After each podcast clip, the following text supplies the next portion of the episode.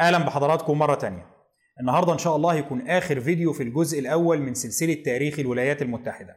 النهارده هنتعرف على نهاية الصراع الأسباني الإنجليزي وهنتعرف على إزاي نهاية الصراع ده مهدت الطريق وفتحت الباب على مصراعيه أمام الاستعمار الإنجليزي للقارة الأمريكية. خليكم معانا. بعد الانتصار الإنجليزي على الأرمادة الأسبانية الحماسة بتاخد الإنجليز. بيتم تخليد الانتصار ده باعتباره واحد من أهم وأقوى الانتصارات في تاريخ إنجلترا. إحنا أخيرا قدرنا نمنع إسبانيا والبرتغال من تحقيق أهدافهم ومن غزو إنجلترا. إحنا قدرنا ننتصر على أهم وأكبر قوتين بحريتين في العالم اللي هم القوة الإسبانية والقوة البرتغالية. المفترض إن إحنا كده بقينا سادة البحار في العالم. وبسبب الحماسة الجارفة اللي بتتملك الإنجليز دي الإنجليز بيبدأوا يعلوا بسقف الطموحات والتوقعات بتاعتهم. لا إحنا ما دام قدرنا ننتصر على الأسبان والبرتغاليين المفترض كده نتزعم بحار العالم. مش بس كده ما دام قدرنا ننتصر عليهم وهم جايين يغزوا إنجلترا ومنعنا الغزو ده من إن هو يحصل فإحنا المفترض دلوقتي ننقل الصراع ده لمستوى تاني. ونحاول نغزو الأسبان والبرتغاليين في عقر دارهم. هزيمة الأرمادة الأسبانية بتحصل سنة 1588 السنة اللي بعدها على طول سنة 1589 الانجليز بيقرروا إن هم هيبعتوا أسطول أو حملة بحرية إلى السواحل الأسبانية والبرتغالية. ولكن بيبقوا باعتين الحملة دي بأهداف طموحة قوي. الإنجليز بيشوفوا إنه الأرمادة الأسبانية لما رجعت لأسبانيا مرة تانية كانت خسرت في المعارك مع الأسطول الإنجليزي حوالي تلت السفن بتاعتها. تلت السفن اللي راحت تهاجم إنجلترا ما رجعتش. ولكن ده معناه إن تلتين السفن دول قدروا يرجعوا للسواحل الأسبانية والبرتغالية. جزء من السفن اللي رجعت دي كانت راجعة سليمة وجزء تاني كان راجع فيه بعض الإصابات أو التلفيات من أثر المعارك. والسفن دي كان بيتم إصلاحها وإعادة تجديدها في السواحل الأسبانية والبرتغالية. الإنجليز بيقولوا بس هي دي فرصتنا. إحنا نروح وهم مشغولين في عملية الإصلاح وإعادة تجديد الأسطول دي ونهاجمهم بشكل مفاجئ وندمر الأسطول ده تماما. وبكده يبقى انتزعنا السيادة البحرية من أسبانيا والبرتغال. وبعد ما نقضي على الأسطول بتاعهم ده هناخد الأسطول بتاعنا ونروح بيه للشبونة. وهناك نعمل ثورة برتغالية ضد حكم فيليب. وبعد ما نخلص الثورة دي نبقى نروح بقى في المحيط ندمر أي سفينة أسبانية أو برتغالية تقابلنا. أهداف طموحة جدا والغرور كان متملك من الإنجليز بعد الانتصار بتاعهم لدرجة إن هم بيسموا الأسطول الإنجليزي اللي رايح يهاجم السفن الأسبانية والبرتغالية بيسموه الأرمادة الإنجليزية ولكن هزيمة الأرمادة الأسبانية ما كانش معناها إن القوة البحرية لأسبانيا اتحطمت وإن أسبانيا بقت دولة بلا أسطول. هزيمة الأرمادة الأسبانية كان معناها ببساطة فشل محاولة غزو إنجلترا. إنما الأسطول الأسباني كان لا يزال موجود وكان لا يزال قوي وأسبانيا في المجمل كان عندها أسطول أقوى من الأسطول الإنجليزي. بالإضافة لكده المواجهة اللي حصلت ما بين الأرمادة الأسبانية وما بين الأسطول الإنجليزي علمت الأسبان إن هم ما يستخفوش بالإنجليز إن الأسطول الإنجليزي إحنا كنا بنتعامل معاه باعتبار إن دي شوية سفن قراصنة وسفن ضعيفة أسطول تافه ما يقدرش يتصدى للأسطول الأسباني الضخم ولكن التجربة علمت الأسبان إنه لا إحنا لازم نتعامل مع الإنجليز بحرص وباهتمام ولازم نتعامل معاهم باعتبارهم أسطول مكافئ لينا في القوة. وعلشان كده لما الإنجليز بيهاجموا الأسطول الأسباني في المرة دي بيكون الأسبان أكثر يقظة وحرصا بكتير جدا وبيكونوا مستعدين لأي هجوم مفاجئ. وعلشان كده الحملة الإنجليزية بتفشل تقريبا في تحقيق أي هدف من أهدافها. الإنجليز بيفشلوا في كل أهدافهم وبالإضافة لكده الأسطول الإنجليزي بيخسر أكتر من 40 سفينة. الهجوم ده بيثبت لإنجلترا أنه أسبانيا لا تزال قوة بحرية كبرى ولازم نتعامل معاها من هذا المنطلق. بعدها بكام سنة؟ سنة 1595 الإنجليز بيقرروا أن هم يجهزوا حملة جديدة. ولكن المرة دي بأهداف أكثر تواضعا. الإنجليز المرة دي بقى ما بيحلموش إن إحنا نروح نهاجم إسبانيا في عقر دارها أو نضرب السفن الإسبانية داخل الموانئ الإسبانية ولكنهم بيقرروا إن هم يضربوا الجزء الضعيف في مناطق نفوذ إسبانيا. الجزء ده اللي هو سيطرة إسبانيا على العالم الجديد. هم بيكونوا متأكدين إنه أسبانيا أكيد مش هتبقى مستعدة لهجوم على أي منطقة في كل المساحات الشاسعة اللي هي مسيطرة عليها في العالم الجديد دي. وعلشان كده بيقرروا إن إحنا نطلع حملة جديدة. الحملة دي تهاجم بعض مناطق النفوذ الأسباني في العالم الجديد تحديدا منطقة بنما ومنطقة بورتوريكو. كانوا عايزين يهاجموا مدينة موجودة في بورتوريكو اسمها مدينة سان خوان. زي ما عملوا قبل كده في سانتو دومينيجو بيقرروا إن إحنا نعمل المرة دي في سان خوان ونهاجم المدينة دي علشان نقدر نسيطر عليها وننهبها. ولكن المره دي الأسبان كانوا مستعدين بشكل أفضل. كانوا عاملين حسابهم إنه بالفعل الإنجليز ممكن يهاجموا.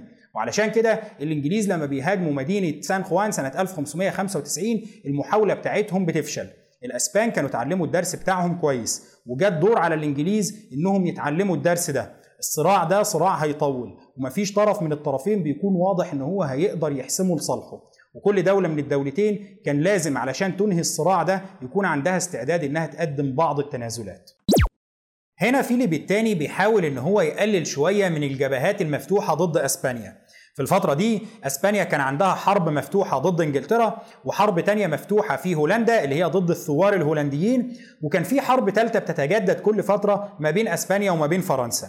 فيليب الثاني هنا بيلاقي إنه الحروب دي عبء كبير جدا على إسبانيا وتشتيت لقوتها وبيحاول إن هو يقلل من الجبهات دي ويركز قوته في جبهة أو جبهتين وعلشان كده بيقرر إن هو ينهي الحرب الأسهل في إنهائها.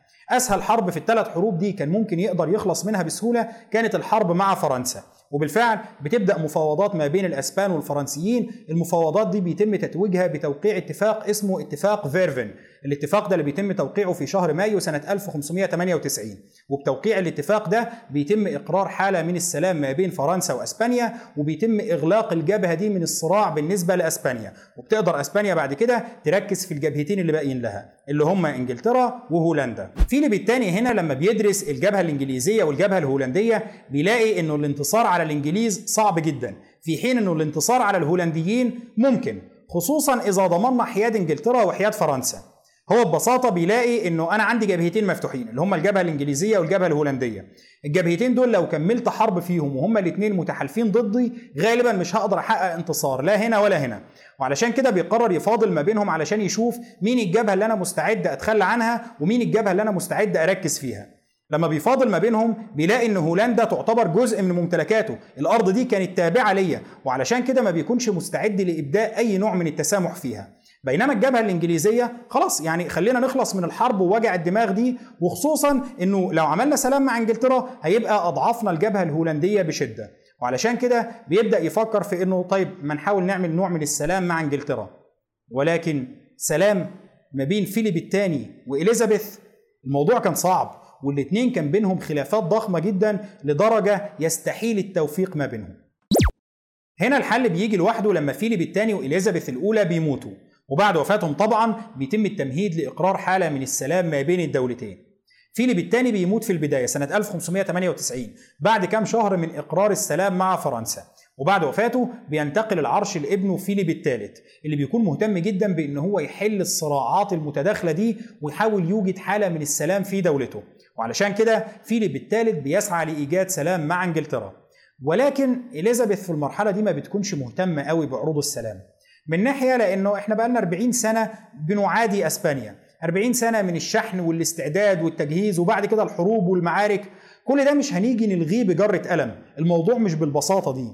ولكن العامل الأهم اللي بيخلي إليزابيث ترفض إقرار السلام مع إسبانيا هو إنها ببساطة بعد 40 سنة من الصراع مع إسبانيا ما كسبتش حاجة. يعني إيه المكسب الحقيقي اللي إنجلترا حصلت عليه بعد كل السنوات دي من الصراع؟ هم يضربونا وإحنا نضربهم ونهاجمهم وننهب منهم شوية ولكن في النهاية لو إنجلترا دلوقتي عملت سلام مع إسبانيا إيه المكسب الحقيقي اللي هتحصل عليه؟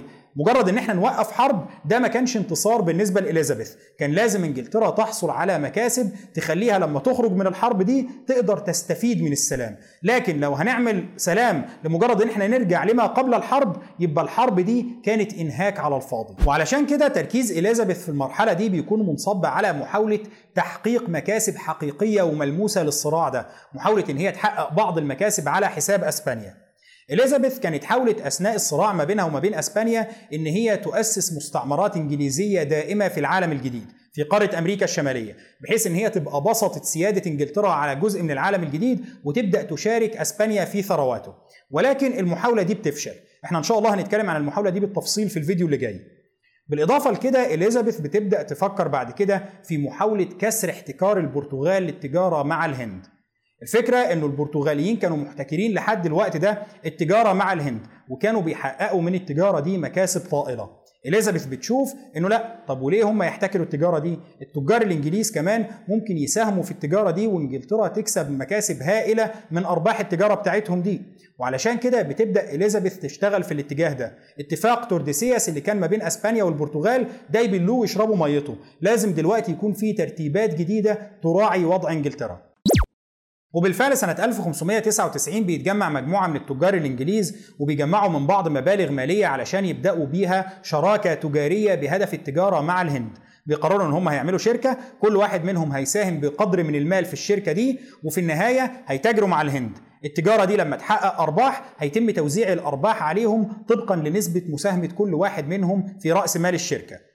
التجار دول بعد ما بيتجمعوا بيروحوا للملكة إليزابيث علشان يطلبوا منها الإذن ببدء النشاط التجاري بتاعهم مع الهند.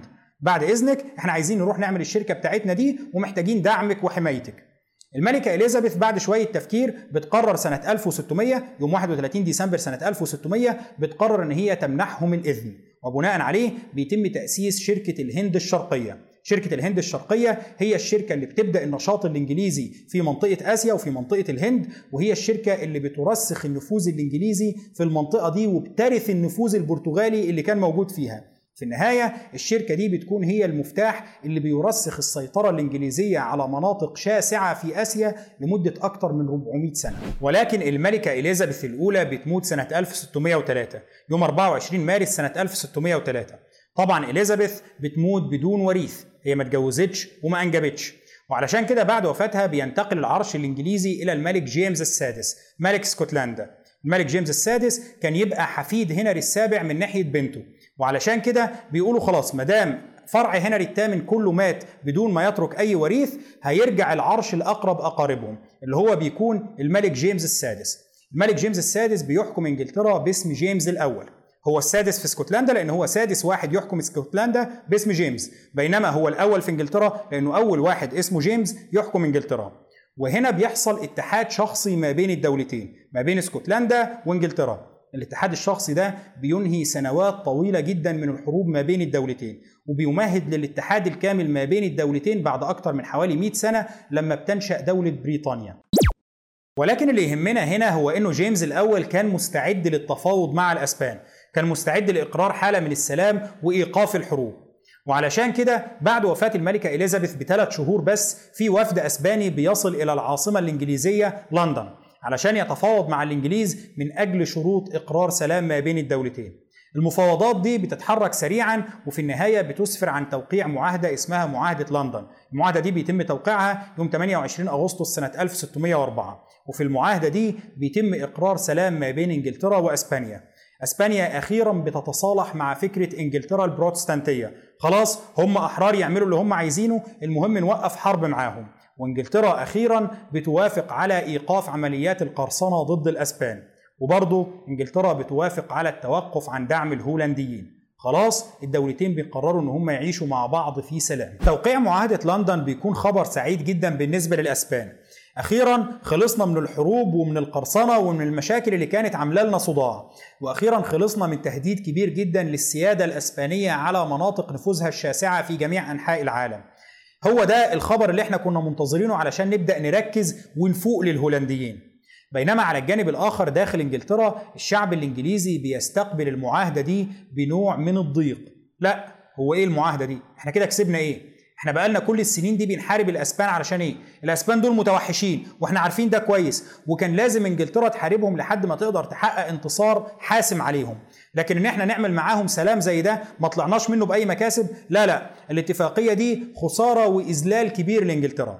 بالرغم من إنه على المدى البعيد الاتفاقية دي بتثبت إن هي كانت في صالح إنجلترا إلا إنه الشعب الإنجليزي بيكون متضايق جدا منها خصوصا إنها مش بس أنهت الحرب مع إسبانيا ولكن لأنها كمان خلتهم ما يقدروش يعاونوا حلفائهم الهولنديين. إحنا كده خلاص هنسيب الهولنديين للأسبان علشان يسحقوهم.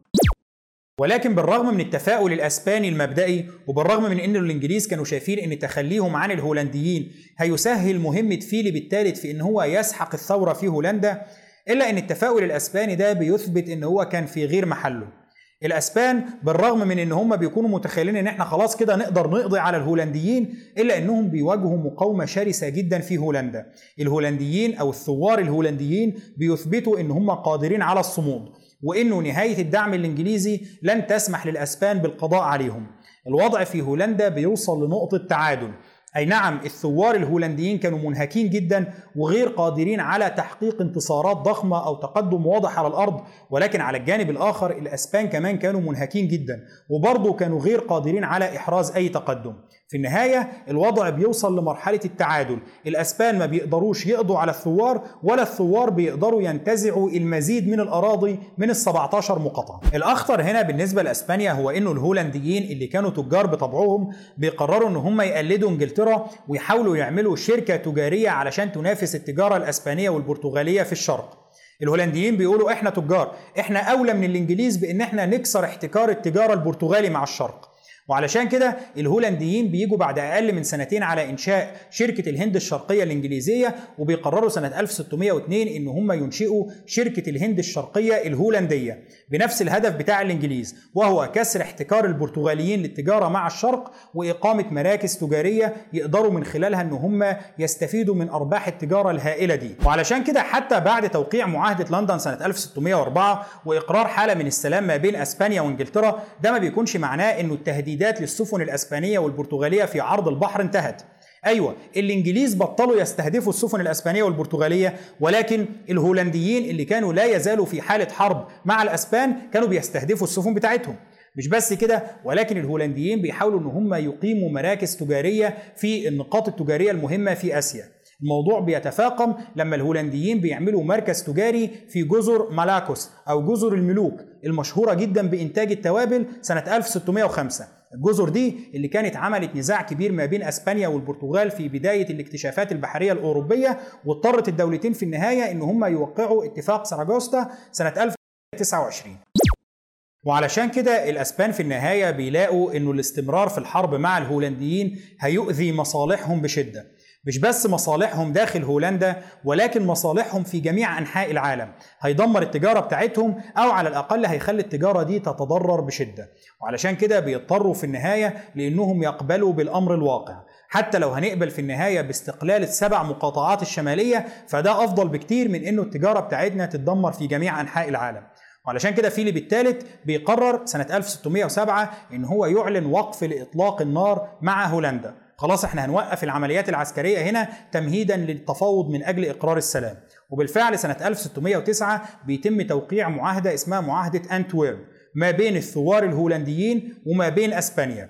في المعاهدة دي أسبانيا بتعترف باستقلال السبع مقاطعات الشمالية باسم جمهورية هولندا. وبيتم الاتفاق ما بين الدولتين على إنه خلاص إحنا هنوقف الأعمال العدائية وإنه الأراضي الخاضعة لسيادة الجمهورية الهولندية في الوقت ده هتبقى أراضي مستقلة وتابعة ليها. فيليب الثالث هيتنازل عن مزاعمه في الأراضي دي في مقابل إن هولندا هتوقف كل الأعمال العدائية بتاعتها ضد الأسبان. معاهدة أنتويرب ما بتتطرقش لمسألة التجارة مع الهند ومع آسيا.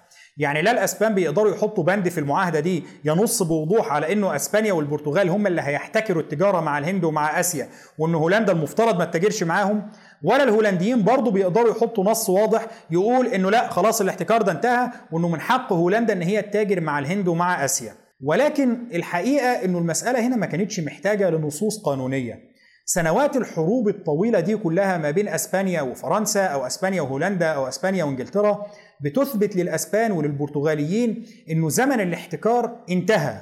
إنه خلاص عملية إن إحنا نجبر العالم على إن من حقنا بشكل حصري إن إحنا نتاجر مع الهند أو من حقنا بشكل حصري إن إحنا نستعمر العالم الجديد العملية دي انتهت بشكل فعلي. المعادلة اللي كانت موجودة من 100 سنة واللي تم تقسيم العالم على أساسها ما بين أسبانيا والبرتغال اختلفت. النهاردة بقى في قوة تانية قوة ناشئة وطموحة ومستعدة إن هي تبذل أي شيء في مقابل إنها تحصل لنفسها على جزء من الكعكة.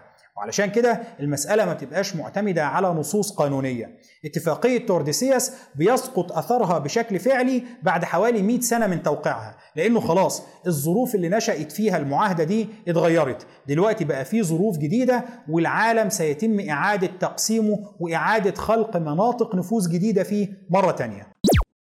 موضوع إعادة تقسيم العالم وإعادة خلق مناطق النفوذ بيبدأ من خلال التجارة مع الهند من خلال كسر احتكار البرتغال للتجارة مع الهند ودخول هولندا وإنجلترا على الخط. باعتبار إن دي كانت طريقة ربح سريعة لأمم تجارية في المقام الأول زي هولندا أو زي إنجلترا. ولكن ده بيكون مقدمة لإعادة تقسيم مناطق النفوذ في العالم. أيوه إحنا بدأنا بالهند ولكن سقوط احتكار البرتغال للتجارة مع الهند كان معناه بشكل تلقائي سقوط احتكار أسبانيا لاستعمار العالم الجديد. أسبانيا بنت الإمبراطورية بتاعتها في العالم الجديد باعتبار إن العالم الجديد كله حق خالص للأسبان. ولكن دلوقتي الوضع اختلف. وزي ما بقى من حق انجلترا وفرنسا وهولندا إن هم يتاجروا مع الدول الشرقية بقى من حقهم كمان إن هم يدوروا لنفسهم على موطئ قدم في العالم الجديد علشان يضموه تحت سيادتهم ويبدأوا يستفيدوا من ثروات العالم الجديد. وهنا بيظهر مرة تانية سباق أوروبي جديد ما بين انجلترا وفرنسا وهولندا. كل دولة من الثلاث دول دول بتحاول إن هي تحصل لنفسها على أكبر قدر ممكن من مناطق النفوذ في العالم الجديد. الثلاث دول بيبدأوا يدوروا على أي مناطق لسه الأسبان أو البرتغاليين ما سيطروش عليها ومدوا نفوذهم ليها وبيحاولوا يحصلوا لأنفسهم على موطئ قدم في المناطق دي ويدعوا ملكيتهم عليها. علشان كل دولة منهم تحاول فيما بعد إن هي تقيم تواجد دائم في المناطق دي وتعمل فيها مستعمرات تضمن بيها سيطرتها على مساحات كبيرة واستفادتها من الثروات اللي موجودة في المساحات دي. إزاي ده هيحصل؟ ده اللي هنتكلم فيه في الفيديو اللي جاي إن شاء الله. بكده انتهت المرحلة الأولى من سلسلتنا عن تاريخ الولايات المتحدة. المرحلة دي اللي بدأناها باكتشاف كريستوفر كولومبوس للعالم الجديد وانتهت بنهاية الصراع الإنجليزي الأسباني وفتح الباب أمام الاستعمار الإنجليزي والفرنسي والهولندي للعالم الجديد. إن شاء الله من الأسبوع اللي جاي هيكون بداية الجزء الثاني أو المرحلة الثانية من سلسلة تاريخ الولايات المتحدة. ودي المرحلة اللي هنركز فيها بشكل أساسي على تاريخ الولايات المتحدة وليس الأحداث الأوروبية المرتبطة بيه أو اللي كانت بتمهد ليه. الجزء ده اللي هيبدأ بنشأة المستعمرات الإنجليزية في العالم الجديد وهينتهي باستقلال الولايات المتحدة الأمريكية. شكرا لحضراتكم وإن شاء الله نشوف حضراتكم الأسبوع اللي جاي.